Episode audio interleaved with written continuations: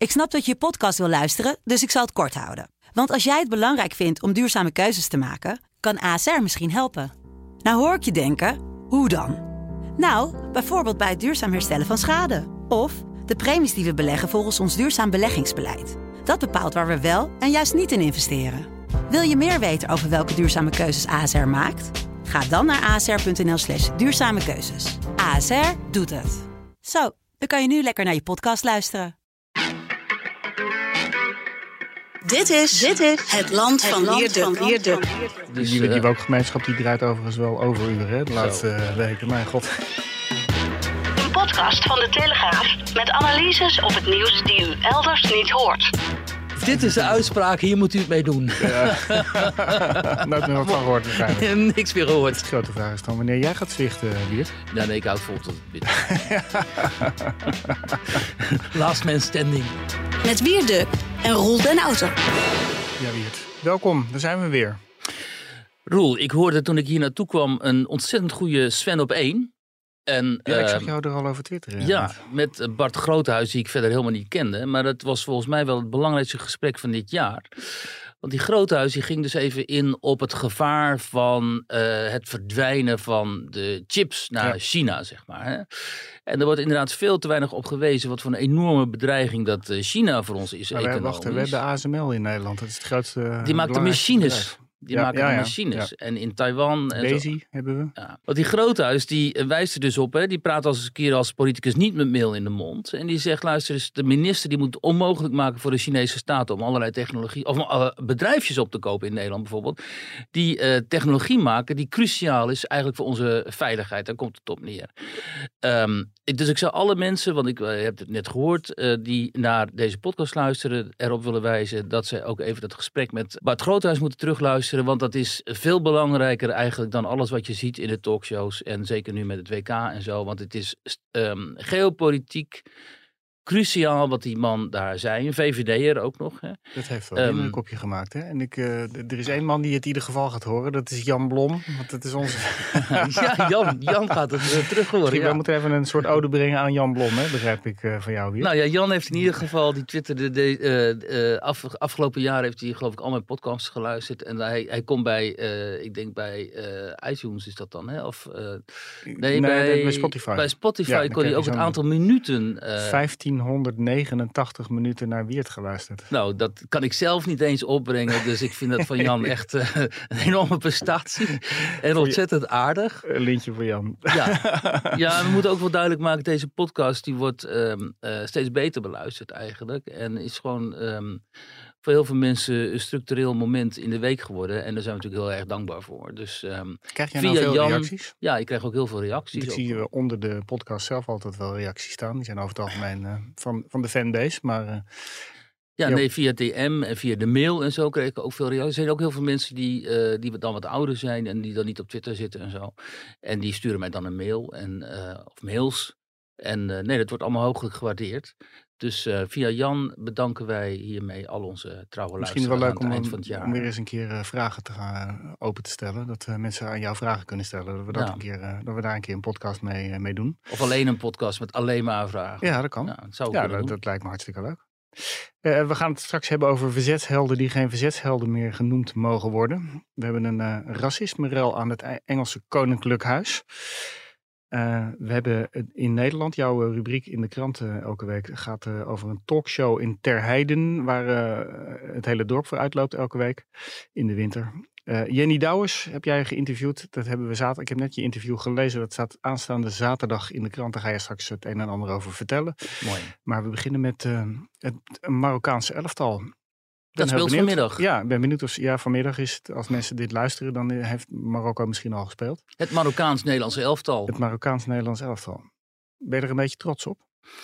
Ik vind het eh, Marokkaanse elftal echt heel goed. Ze- en, ze spelen eh, lekker, hè? Ik vind ook dat ze fantastische spelers hebben, waarvan een aantal ook voor Nederland hadden kunnen spelen. En dan hadden wij een veel beter Nederlands elftal gehad. Ja.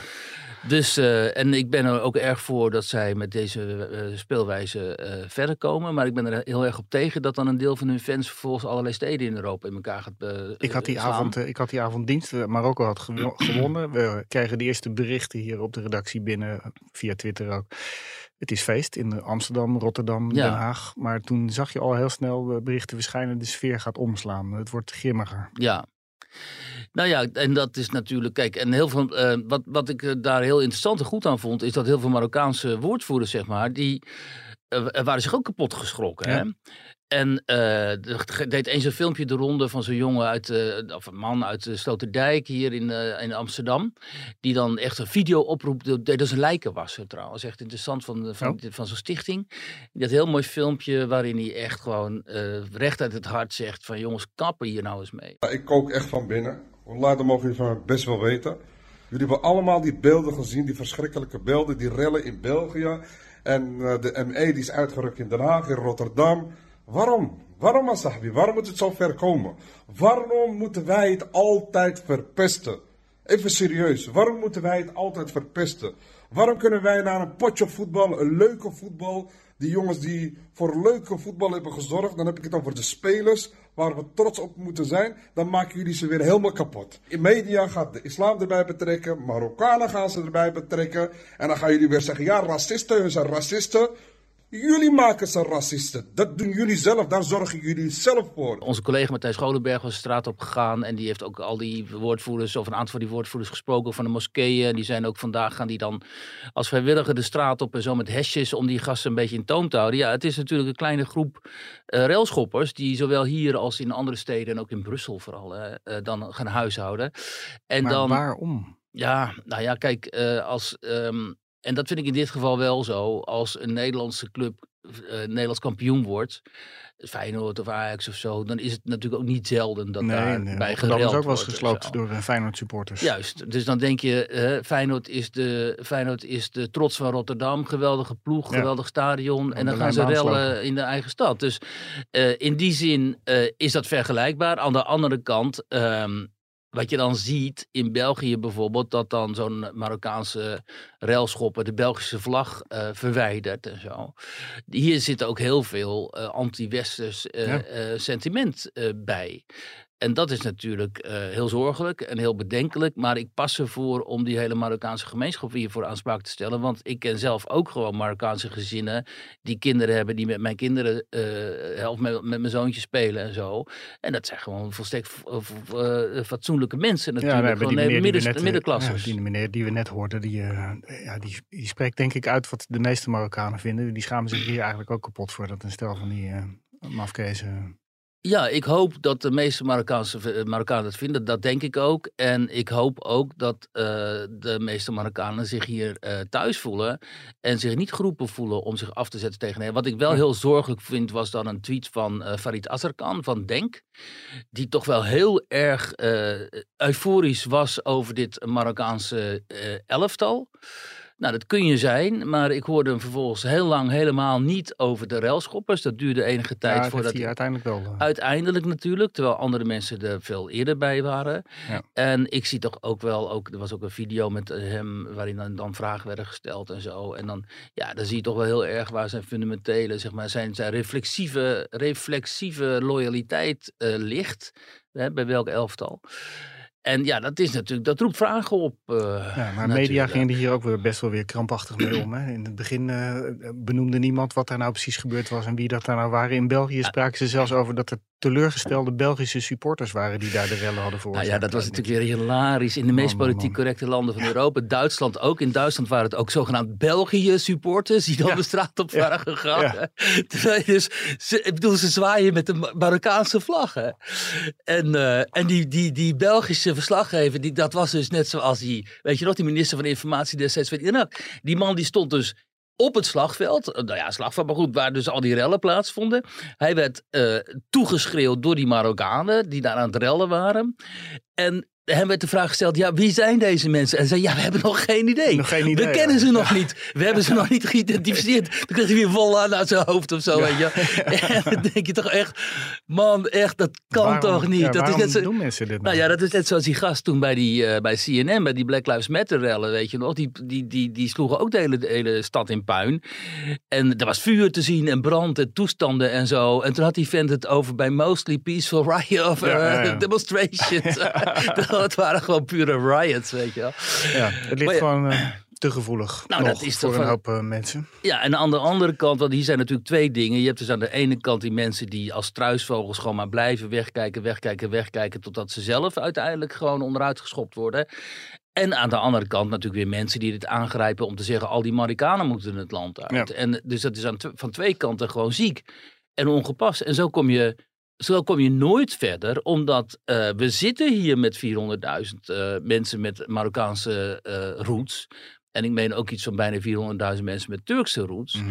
En daar hebben we het mee te doen. En dan moeten van beide kanten, vanuit die gemeenschappen en ook wij, ervoor zorgen dat die mensen gewoon op een normale manier hier in Nederland kunnen wonen. En ook overigens hun religie kunnen beleiden. Daar moeten we ook niet moeilijk over doen. En zorgen dat ze gewoon eh, fatsoenlijke burgers. Nou ja, van beide kanten zei ook dat ze zich gedragen als fatsoenlijke burgers. Net als dat we, als we, dat, we dat hopen van de meeste autochtone Nederlanders. En eh, dit klinkt allemaal vreselijk wee en, en, en, en politiek correct en zo. Maar dat, dit is wel waar we gewoon mee, te- mee te maken hebben. Je zal het ermee moeten doen, ja. Het is niet anders. ja. Over gevoeligheden gesproken. Het eh, Verzetsmuseum, waar wij... eh, ben je er wel eens geweest trouwens in Amsterdam? Zeg maar eigenlijk Nee, daar ben ik niet geweest. Nee. Nee. Maar het Verzetsmuseum eh, wil af van de term verzetshelden. Dat is ook heel gevoelig. Ja, en dat is nat- natuurlijk weer typisch zo'n voorbeeld van, van geen ruggengraat. Als jij als cultuur wilt uitstralen dat jij trots bent op jouw land, op je tradities, op je geschiedenis, op wat jij vertegenwoordigt.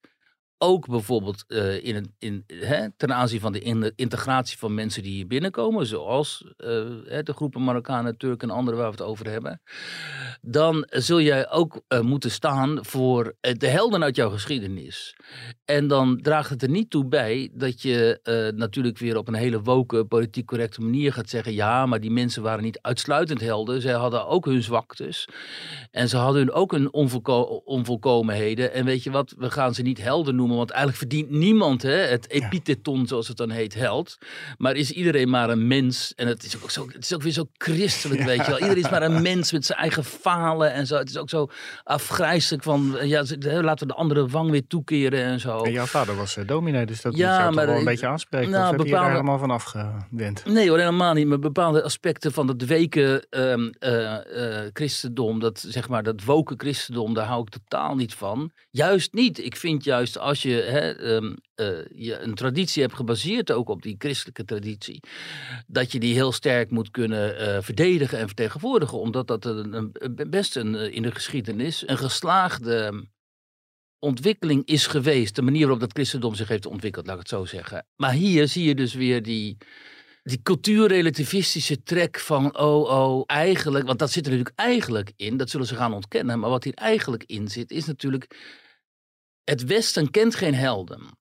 Ja. Want het Westen is schuldig. Wij moeten ons schamen. Wij moeten ons schamen. En zelfs al hebben mensen Amen. zich in Nederland verzet tegen de absolute horror van de nationaal socialisme.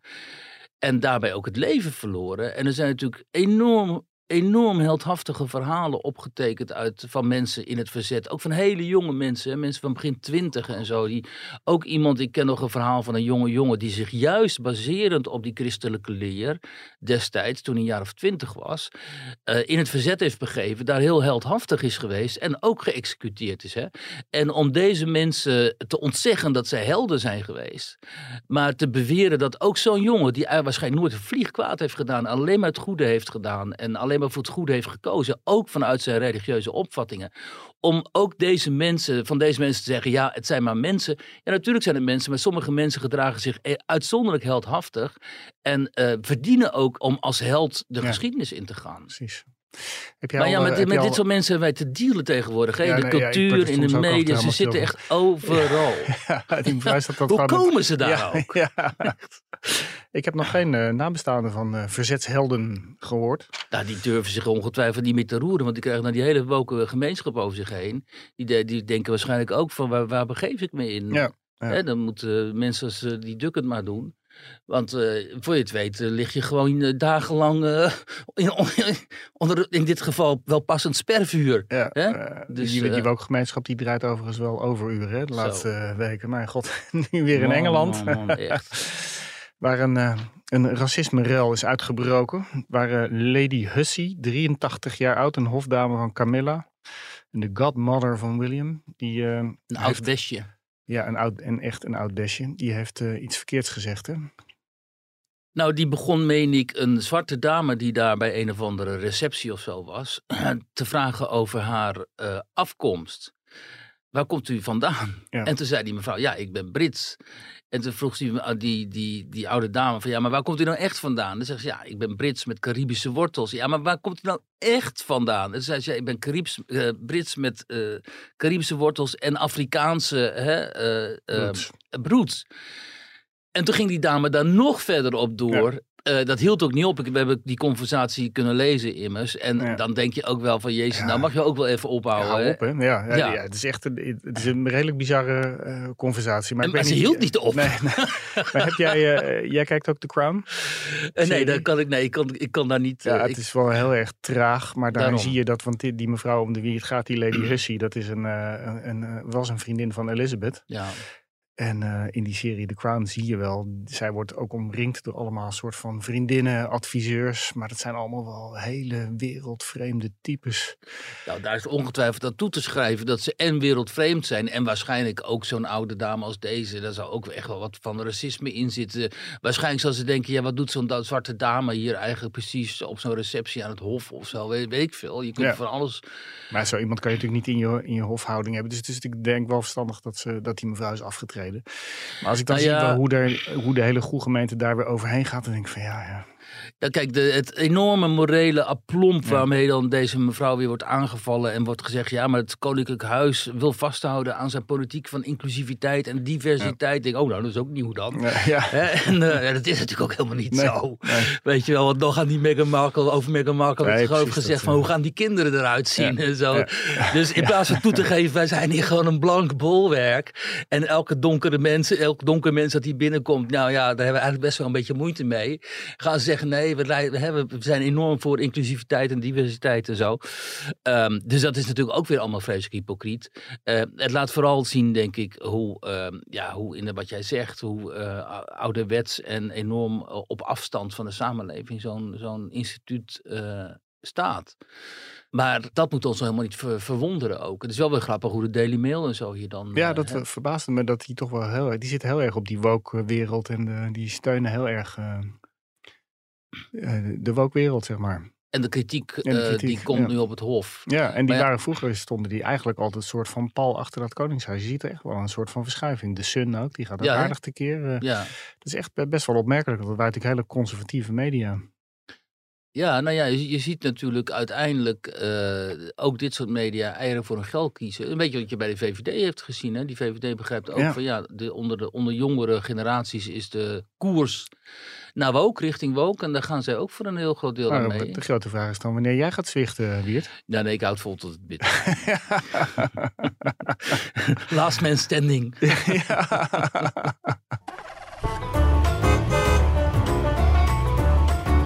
Waar was Wiert?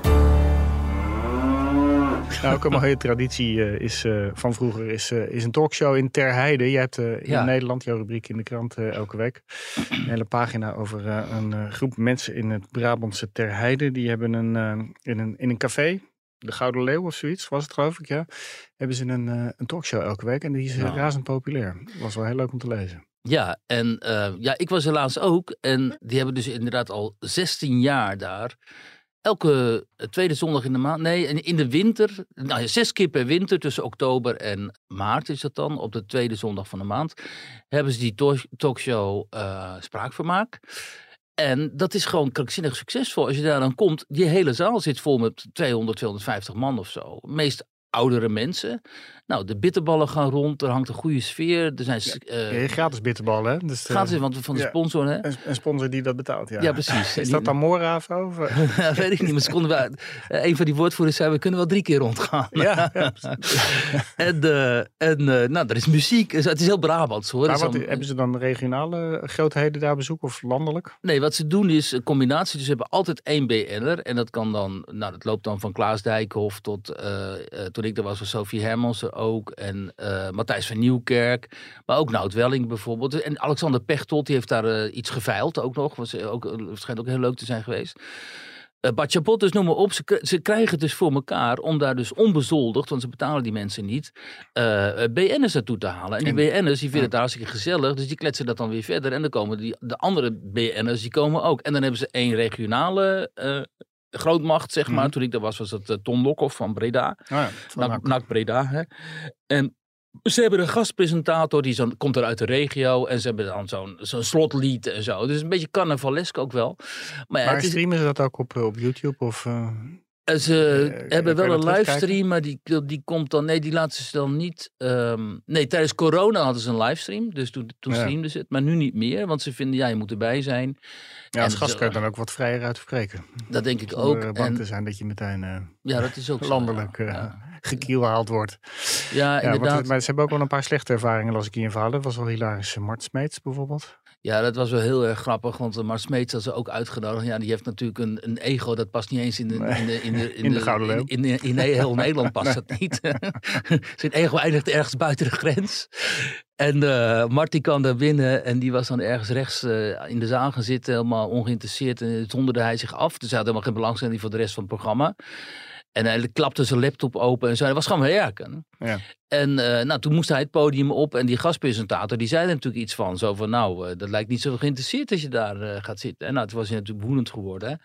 En, en dat was onmiddellijk, nou, volgende vragen en zo. En bij vragen over doping in de sport. En waarom ik daar nooit wat meer aandacht aan had besteed. Was het ook, ja, volgende vragen en zo. Dus het liep allemaal helemaal niet goed. En het publiek vond het ook niks. Dus het heeft, ehm, dat heeft daar een soort trauma geslagen binnen die gemeenschap. En nu is het dus een running gag. Het optreden van Mart Smeets daar. Hè, er wordt nog met horror, horror over gedacht. Dat ging helemaal mis. Terwijl alle andere optredens eh, goed gingen. En het ook wel een leuke anekdote vond ik. Dat ze dus, ehm, nou ja, ze benaderen die BN'ers. Toen hadden ze ook de rijdende rechter Ja. gevraagd. Die Frank Visser. En die had gezegd, ja, gevraagd wat schuift het? En eh, toen zei eh, Dick van Beet, die, dat, die van Beet die dit organiseert. Ja, helemaal niks, want we betalen jullie niet. En dan had hij toch gezegd, Frank Visser, nou, ik wil wel komen voor een vriendenprijsje. En dat is dan 2500 euro. Hè? 2500. hey, ze- het vriendenprijsje van de rijdende rechter. En toen had uh, Dick, die had geantwoord, nou dat gaan we niet doen. En uh, dit is de uitspraak, hier moet u het mee doen. Ja. Nooit meer wat van gehoord waarschijnlijk. Niks meer gehoord.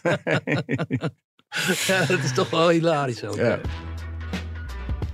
Zeg, er uh, luisteren tienduizenden mensen naar uh, deze podcast. Kunnen straks ook genieten van een boek van jou. Hè? Want ik uh, hoorde net voordat we hier aan begonnen dat jij bezig bent om een boek samen te stellen. Ja, nou dat is al samengesteld en het komt half december, dus nog net voor de kerst uit. Dan kunnen mensen elkaar Kijk. dat allemaal gaan geven voor de kerst. Sinterklaas halen we niet meer, maar de kerst wel. En het zijn bijna 340 pagina's, ja. kun je nagaan. Maar het is een soort van selectie van nou, de rubriek waar we het net over hebben ja. gehad in Nederland voor de afgelopen vijf jaar. Want ik ben, afgelopen, uh, ik ben vijf jaar geleden precies in november 2017 hier begonnen. En met die rubriek. Uh, en een van de eerste verhalen eigenlijk uh, die ik maakte destijds voor de Telegraaf, dat was met uh, Jenny Douwers, toen met die, met die, die snelwegblokkade bij de A7. Maar goed, het boek is dus Wierduk in Nederland. En ik reis daarin door, door Nederland en iets van 50 hoofdstukken of zo. Met allerlei verhalen met mensen die ik de afgelopen vijf jaar heb gesproken. En daarin, het, dat, dat schrijf ik ook wel in het voorwoord, komt toch wel heel erg tot uitdrukking uh, hoe zie je Nederland uh, ja, onder stroom staat eigenlijk op dit moment. Hoe wij, ik noem het ook reportages uit een land op drift, want zo, zo, zie ik Nederland. En heel veel mensen die daarin aan het woord komen, ja, die bevestigen dat ook. Dat ze zich erg ver verwijderd voelen van de macht. Dat ze zich niet meer vertegenwoordigd voelen door de politiek, ook niet door de media trouwens. En dat er echt een grote kloof is. Niet, misschien niet eens zozeer tussen burgers onderling, want dat schrijf ik ook in het boek. Ik ben eigenlijk in al die gesprekken nooit iemand tegengekomen die is gaan schelden op anderen, zoals je dat op Twitter dan wel vaak ziet en zo. Ja. Hè? Maar waar ze meestal zich erg uh, veel zorgen over maken en waar mensen echt ook wel kwaad over kunnen zijn, dat is dat ze niet, politiek niet gehoord worden. En ook dat ze in de meeste media niet, gewoon niet uh, aan het woord komen. En komen ze aan het woord, dan worden ze dus vaak belachelijk gemaakt. Of worden ze, uh, nou ja, je kent het hele riedeltje, racist, extreem rechts, uh, wappie, xenofoob worden ze allemaal genoemd. Terwijl die mensen dat natuurlijk, zeker die mensen die ik gesproken heb, gewoon helemaal niet zijn. Nou, en dat is wat ik, wat denk ik wel het belang is van dat boek. Dat er zoveel mensen aan het woord komen die zich op een hele fatsoenlijke manier uitdrukken en uiting geven aan hun zorgen. Terwijl, en dat zie ik ook, in het centrum van de macht waar zich de anywheres bevinden. Dat zijn de mensen die zich eigenlijk voor Nederland een beetje te goed voelen. En die eigenlijk hè, voor wie de wereld hun thuis is en zo. En die een beetje neerkijken op die blokkeervriezen en al die andere mensen die te in verzet komen op een of andere manier. Uh, en uh, in die centrum van de macht, en dat is natuurlijk het Binnenhof, maar ook het Mediapark in Hilversum. Uh, helemaal geen, geen ja, gehoor ja, maar waar kunnen, ja, waar kunnen die mensen terecht? Behalve dan in jouw, bij jouw rubriek in Nederland. Nou ja, die kunnen natuurlijk altijd bij de Telegraaf terecht, gelukkig. ik denk dat, dat wij wel op een andere manier toch over die problematiek schrijven. Zeker ook in de klimaatkwestie en zo, en, hè, met, over de boeren. Nou ja, en zorgelijk is dat veel van die mensen natuurlijk afdwalen toch wel naar alternatieve media die niet altijd even professioneel zijn en waar men zich niet altijd aan de feiten houdt. Ja. Hè, uh, terwijl die tegelijkertijd wel een enorm publiek zijn gaan vinden zo langzamerhand. En ook omdat ze gesponsord worden en gecrowdfund, best wel geld hebben voor professionele uh, technische aanpak en zo. Hè?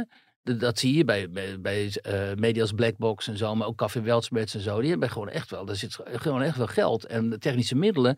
Maar die laten ook mensen aan het woord waar, waarvan ik zou zeggen, ja, dat kun je beter niet doen. Nee. Hè? En dus het, de, met de professionele journalistieke mores zit het daar niet altijd even lekker. Ja, waar ligt de grens? Je zegt, uh, dat kun je beter niet doen, maar zij zullen zeggen, ja, het is vrijheid van meningsuiting.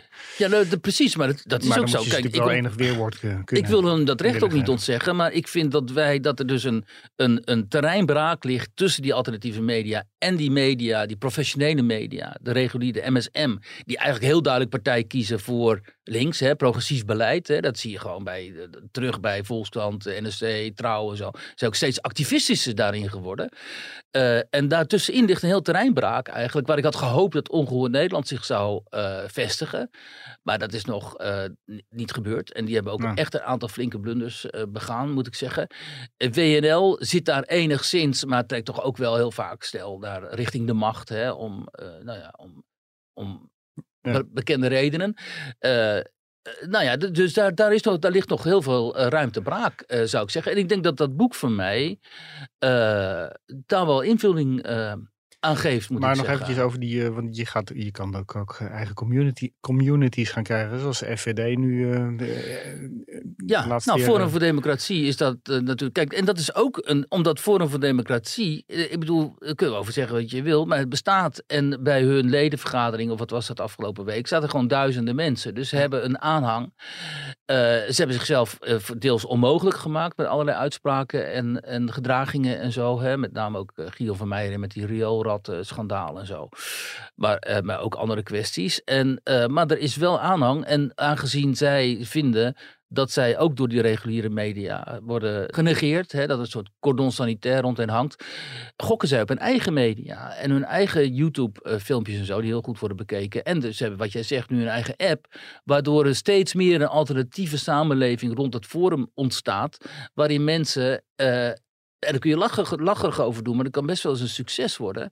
Waarin mensen elkaar gaan vinden als lid en sympathisant van Forum voor Democratie in hele banale zaken. Zoals waar ga je naar de slager? Nou, dan ga je naar een forumslager. Of waar ga je kleren kopen? Dat doe je dan bij een winkel waar iemand sympathiseert met het Forum voor Democratie.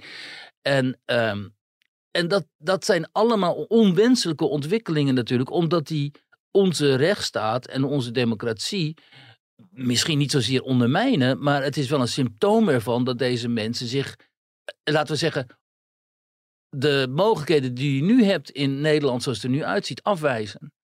Uh, althans, ze vinden dat die niet voldoen. Ja, wij zijn gaan in een eigen bubbel leven, maar zij zullen ook zeggen van er zijn ook genoeg andere groepen in Nederland die in hun uh, bubbel leven. Nou, er zijn natuurlijk hele etnische groepen die alleen maar in de eigen bubbel leven. Als je in bepaalde wijken in Amsterdam, Rotterdam, Den Haag komt en zo, dan uh, zie je dat mensen eigenlijk nauwelijks uh, hun best hoeven te doen om Nederlands te kennen. Omdat die, we kunnen alles in het Arabisch of in, in het Turks organiseren. En op zichzelf hoeft dat niet eens zo'n probleem te zijn. Want het is logisch dat mensen met dezelfde etnische achtergrond en dezelfde voorkeuren en religieuze voorkeuren en zo naar elkaar toetrekken. Zolang dat niet Zolang dat niet een, een, een, een bubbel wordt waarin zij de dominante cultuur en de dominante samenleving gaan afwijzen. En zelfs agressief gaan bejegenen. Zoals je ziet door die beelden uit Brussel bijvoorbeeld, waar die jongens dan die Belgische vlag ja. Eh, wegtrekken bij die rellen. En, daar, en dat, dat risico is natuurlijk heel erg groot. En als dan ook nog eens een keer die bubbel van Forum van Democratie zich op een soort gelijke manier gaat afzonderen, wat hou je dan over? Hou je, want, in- want het interessante is natuurlijk dat de woke links-progressieve bubbel allang ook in zijn eigen bubbel zit. Alleen die hebben dat helemaal niet in de gaten. Nee, als jij. Precies, als jij op D66 stemt en je leest NSC of, of Trouw of Volkskrant en je kijkt naar de NPO en zo. Eh, dat is natuurlijk ook heel duidelijk een eigen politiek-maatschappelijke bubbel. Alleen gaan de- de- deze mensen realiseren zich dat niet en die zeggen nee, maar dit is gewoon de samenleving. Ja. En alles wat er dan enigszins buiten valt, ja, dat is een beetje fringe, zoals die Telegraaf of zo. Of, hè, Weert, of, de Weerduk-bubbel. nou ja, nou ja, je ziet hoe, hoe die mensen vanuit die bubbel bijvoorbeeld op mij reageren als, een, als, een soort alien ben ik voor hen. Ja, Terwijl, ja, hè, ja. Dat, Ja, omdat het- ze komen daar helemaal niet mee in aanraking met die wereld. gaat gevaarlijke verder. trekjes eh, krijgen. Want je gaat iemand gewoon een soort van demoniseren in het algemeen gesteld. Nou, je gaat elkaar demoniseren en, eh, en dit is puur eh, segregatie eh, natuurlijk. En, en, en nogmaals, op zichzelf hoeft het allemaal nog niet zo'n probleem te zijn als de overheid neutraal blijft voor een groot deel. En als de regering, het kabinet, de co- coalitie die daar zit, oog heeft voor minderheden. Want dat is democratie. Je, bent een meerderheid, maar je hebt heel duidelijk oog voor de minderheden. Alleen wat deze regering bijvoorbeeld niet begrijpt, is dat zij niet, dat de minderheden niet zijn die mensen die zij nu als minderheid beschouwen, bijvoorbeeld de woke gemeenschap of de diversiteitsgemeenschap of noem maar op. Maar de minderheid tegenwoordig, althans in vertegenwoordiging, dat zijn de vissers en de boeren en de Friezen. Zo, althans de Friesen zoals die Jenny Douwes en zo. Dat zijn de niet gehoorde minderheden. Eh, maar om dat besef eens een keer te laten doordringen in Den Haag, dat is bijna onmogelijk. Je ziet dat Caroline van der Plas nu die moeite doet. Hè? Nou ja, die wordt natuurlijk ook met enorm dédain eigenlijk bejegend. ja. Althans in het begin vooral. Toen was zij gewoon die boerentrut, zeg maar, voor D66 en zo. Nu heeft ze zich daar ingevochten, heeft ze meer respect, respectabiliteit en zo. Maar nog altijd zie je ook in die linkse media een enorme haat op die Caroline van der Plas. Want die vinden, je, je moet iemand zoals Van der Plas, die moet je klein houden. Hè? Ja. Terwijl Van der Plas vertegenwoordigt niet de minderheid, die vertegenwoordigt voor heel veel mensen juist dat wat Nederland is. Weet je wel, gewoon een beetje nuchter, gezond verstand, opkomen voor de boeren, opkomen voor de vissers en zo. en Ehm, op papier vertegenwoordigt ze nu net zoveel mensen als D66. nou ja, bijvoorbeeld. Alleen dat zal D66 natuurlijk nooit Nee. erkennen, want die zijn moreel superieur aan haar. Ja, nou, dat, zal in maart, eh, dat zal in maart misschien toch wel heel anders eh, gaan komen. Nou, wat dat, wat dat betreft wordt natuurlijk verkiezingen. maart ontzettend interessant. Dat Ja. wordt de lakmoesproef. ja, Hè, als die mensen die nu zo genegeerd zich voelen. en die eigenlijk ook gewoon in beleid genegeerd worden. en niet alleen genegeerd worden. ze worden gewoon gepest. Dat is heel duidelijk. Hè. Nu vandaag was ook dat bericht over die, ko- kotten, die, die, die, eh, die vissers. die zich voor een heel groot deel laten uitkopen. omdat er voor, hem voor hen geen toekomst meer is. Dat is natuurlijk gewoon een tragedie. Daar heb ik ook uitgebreid over geschreven. Dat de visserij, de sector, gewoon de nek wordt omgedraaid. omdat er windmolens moeten komen op die Noordzee. ja, dan mag je niet varen, hè, er tussendoor. Dat eh, realiseerde ik me ook nooit eigenlijk. Je mag kennelijk niet Ze door- kunnen daar niet meer varen. Hun visgronden zijn Dat gewoon in beslag hoop- genomen door de, door de Er duurzaamheidsindustrie. zal een hoop vis zwemmen dan tussen al die eh, molens. Die gaan natuurlijk allemaal daar zitten dan. Nou, nee, want die gaan, die, wat ik begrijp, eh, gaan die, hebben die ook ontzettend last van die, van die molens. Van dat eh, gezoem en zo, ja.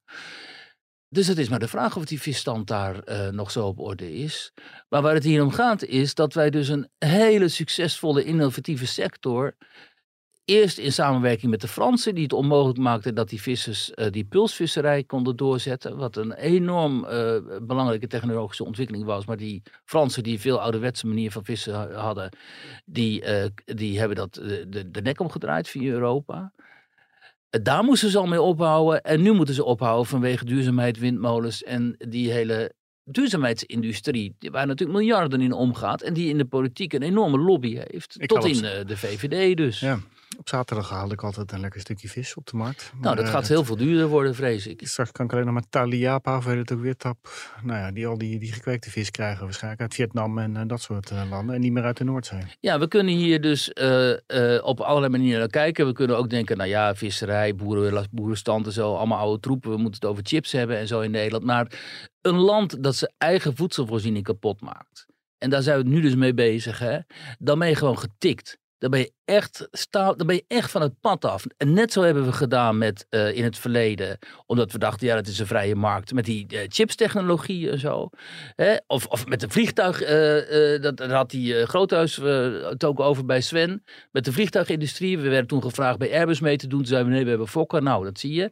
Ja. Ehm, de andere echt strategisch be belangrijke technologie hebben uit handen gegeven aan onder andere de Chinezen.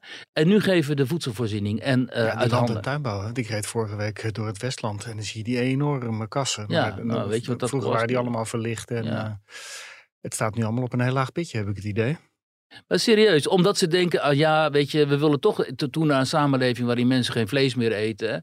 En waarin, waarin ze geen koeienmelk meer drinken en zo. Maar ja, daar nou, dan had je de koekoek. Vandaan. Dat, dat, is geen vlees. Nee, maar ik bedoel met die, met die ja. voedselvoorziening, dat gaat dus gewoon niet gebeuren. En, dus, en zometeen heb je dus een land, Nederland, dat het meest innovatieve land in die visserij en in de landbouw, dat zometeen zijn voedsel en uh, vlees en zo uit andere landen moet betrekken die veel minder innovatief zijn en waar ook het dierenleed vaak veel groter is. Dus wat is dit voor absurditeit? Ja, want het gaat straks allemaal de grens over en daar worden kippen echt uh, niet bij te. Nou, dan krijg je gewoon die plofkip uh, kip uit Oekraïne en zo, die komen hier naartoe. Ja, precies.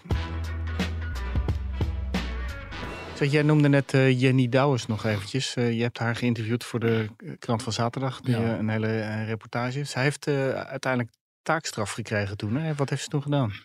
Uh, ja, Jenny die kreeg aanvankelijk dus 240 uur taakstraf. En toen zijn ze in hoger beroep gegaan met een aantal van die blokkeervriezen. En toen werd het 90 uur. En toen is ze ergens op een, uh, op een, uh, een locatie van ehm, de reclassering, geloof ik. Hè is uh, dingetje gaan inpakken. Ja, inpakwerken. ja, ik las het. Ja. Dan heb je dus een hele succesvolle onderneming, hè, wat ze verhuurd heeft, heeft trucs en zo. Maar ze, ik las ook al, ik zag natuurlijk jouw verhaal al, dat was net binnengekomen, ja. dat, uh, dat vond ze eigenlijk heel erg leuk om te doen. Ja, want zij heeft natuurlijk een heel hectisch leven. Zij leidt dat bedrijf en ze heeft ook nog een kind en zo. En ze moet eh, met al die kerels daar uh, kunnen dealen, daar, uh, die, die bij haar huren en zo. En dus ze hangt de hele dag aan de telefoon. En nu moest ze dus een dag per week dat inpakwerk doen. En dan mag je je telefoon niet meenemen. Dus zij stond er met andere mensen die taakstaf uit te voeren. En ze dacht, ah, lekker rustig. Niemand God, mag wat heerlijk rustgevend moet dat zijn. Ja, ik heb een excuus. Niemand mag mij bellen. Ik hoef niet na te denken, want ik hoef niet na te denken bij inpakken en zo. En... en en ik doe het voor een goede zaak, want dat, ze is wel overtuigd nog steeds van het feit dat zij destijds het juiste heeft uh, gedaan. Ja. Hè? Het is weliswaar voor veroordeeld en ze heeft dat volgens geaccepteerd en zo. Maar het is niet zo dat ze nu opeens denkt dat het Openbaar Ministerie of de rechter uh, gelijk hadden in, uh, in het oordeel over die blokkade. Want zij vindt dus dat ze met die blokkade gewoon destijds ter wille van de kinderen van Friesland, laat ik het zo zeggen, ja. op een goede manier hebben gehandeld. Ja. Ja, we kunnen misschien nog even herhalen wat toen precies gebeurd is. Of zou, denk je dat iedereen dat weet dan? Je bedoelt de, wat, de, wat de blokkeervriezen toen gedaan hebben. Denk je dat mensen dat alweer vergeten zijn? Nou ja, vijf jaar geleden uh, zette Jerry Douwes dus van, vanuit haar auto uh, in het donker een, in het Fries een filmpje online. Waarin ze de Friesen uh, alsof het gewoon weer een aantal eeuwen geleden was. En de Friese tegen de Hollanders moesten, te strijden moesten trekken. Waarin zij de Friese opriep om hun kinderen te verdedigen. Tegen een invasie vanuit Amsterdam. Van de kick-out Zwarte Piet activisten. Omdat die Um, uh, omdat die gefaciliteerd waren door de burgemeester van Dongeradeel destijds nog. Marga Waanders van de Partij van de Arbeid. Waren ze die activisten gevraagd om naar Dokkum te komen. Omdat volgens Marga Waanders, en dat heeft Jenny Douwes later in WOP-documenten via een WOP-procedure weten uit te puzzelen. Omdat Marga Waanders vond dat de Friese geëmancipeerd moesten worden. Um, en uh, Jerry um, Afri en Kikkout Zwarte Piet, Piet, die moesten daar naar Dokkum komen. En toen heeft Jenny Douwes opgeroepen om deze intocht, om, nou ja, om de, de komst van de bussen te blokkeren.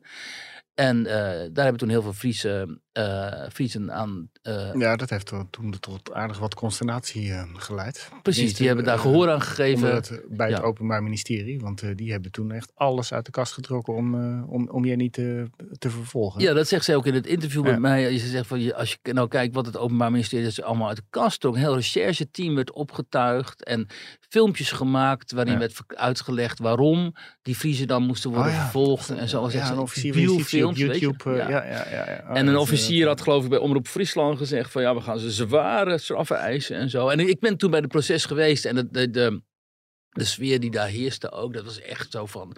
we gaan deze mensen eens even heel flink uh, Ja, we gaan eens even lekker een voorbeeld stellen. We gaan een voorbeeld stellen, zodat dat tuig uit de provincie zeg maar, zich koest houdt uh, in de toekomst. Maar daar is dus in hoger beroep uiteindelijk maar 90 uur werkstraf uh, van over. Maar heb je, heeft zij nog gereageerd op wat daar in Urk gebeurd is? Want daar is natuurlijk eigenlijk een soort van hetzelfde gebeurd. Dat hebben ze ook geprobeerd iets te blokkeren. Ja, maar daar heeft ze zich niet over, nee? uh, niet over uitgesproken. En het is ook wel zo dat zij zich inmiddels... Ze heeft er wel genoeg van en ze heeft zich inmiddels wel teruggetrokken ook uit de publiciteit. Ja. En houdt zich vooral bezig met, nu met het opkomen voor de Friese identiteit en de Friese taal en cultuur. Via de Jong Frieske Meenskip. Meenskip heet dat geloof ik. Wat is Meenskip? Nou ja, Mijn schip? Of? Nee, is dat niet, is dat niet gemeenschap? oh. en, uh, Sorry. En, Sorry, uh, en ook met Friese in Denemarken en Duitsland en zo. Dus ze zijn echt bezig met een soort plan om... Uh, dat zag je ook afgelopen week. Toen, Friese in Denemarken? Ja, ja, ja, ik begrijp dat. ja, dat was natuurlijk. Over de grens, hè? ja. Maar hebben die ook contact onderling? Ja, die hebben onderling contact. En afgelopen week zag je dus dat eh, bij de Groningen Rijksuniversiteit, waar niet een nieuwe hoogleraar voor Fries, uh, voor de studie Fries wordt aangesteld, daar hing de Friese vlag halfstok. En ik heb zo mijn vermoedens dat ik wil weten uit welke hoek deze actie komt. Niet van Jenny Douwes trouwens, maar wel uit laat ik zeggen, de wat um, uh, pro, uh, pro-nationalistisch Friese hoek. Ja. ja. Ja, ik kreeg een paar foto's binnen uh, in mijn app. Ik dacht, oh, zij zijn het. Ja. De pro-nationalistische Friese hoek. Nou ja, de pro... Daarbij, de, nou, er zijn natuurlijk Friese uh, patriotten, zeg ja, maar. die of, waren er vroeger wel. Die wilden een soort van onafhankelijk Friesland hebben, ook echt. Nou, maar die zijn er nog altijd. Je Die de FNP, Friese Nationale Partijen, zo, die zetten ze gewoon in Maar die voor zijn toch een stuk gematigder geworden. Ja, die zijn wel gematigd, maar je hebt nog altijd in Friesland ook eh, ehm, eh, mensen die vinden van ja, Friesland moet eigenlijk gewoon maar eh, autonoom worden binnen het kon- koninkrijk of zo. En dan, dan eh, doppen we onze eigen boontjes wel. Dat, Ja. dat lijkt ons voor iedereen verstandiger. Ja. zo, ja, zo vind ik dat. Ja, ik moet je zeggen, als ik in Friesland ben, dan heb ik ook altijd wel een beetje de indruk van. Ja. eh, Laat die Fries maar een beetje met rust. Ik krijg hier helemaal de, de zenuwen van de geboren hier Ja. op de achtergrond. Dus het is eh, vreselijk. Ik, je krijgt nog een minuut om je boek te promoten, Wiert. Nee, dat heb ik al voldoende gedaan. Roel. ik zou tegen mensen zeggen. Ja, Maar het gaat niet meer voor Sinterklaas in de... Nee, net niet voor. Sinterklaas, wel voor kerst. En het enige wat ik kan zeggen tegen de mensen, het is best wel dik. Dus eh, de kans dat je er zelf in staat is heel groot. Dus ik zou het kopen. Met al die foto's ook uit die verhalen erbij? Nee, of dat is helaas het, eh, niet. Het is eh, alleen de tekst. Ja, dat is is de eh, tekst, echt ja. technisch eh, wat Ja. ingewikkeld. Oké, Wiert, ehm, dankjewel. En ik denk dat volgende week Robert Ophorst er weer zit. Oké. Ik eh, zie jou eh, straks weer. Oké.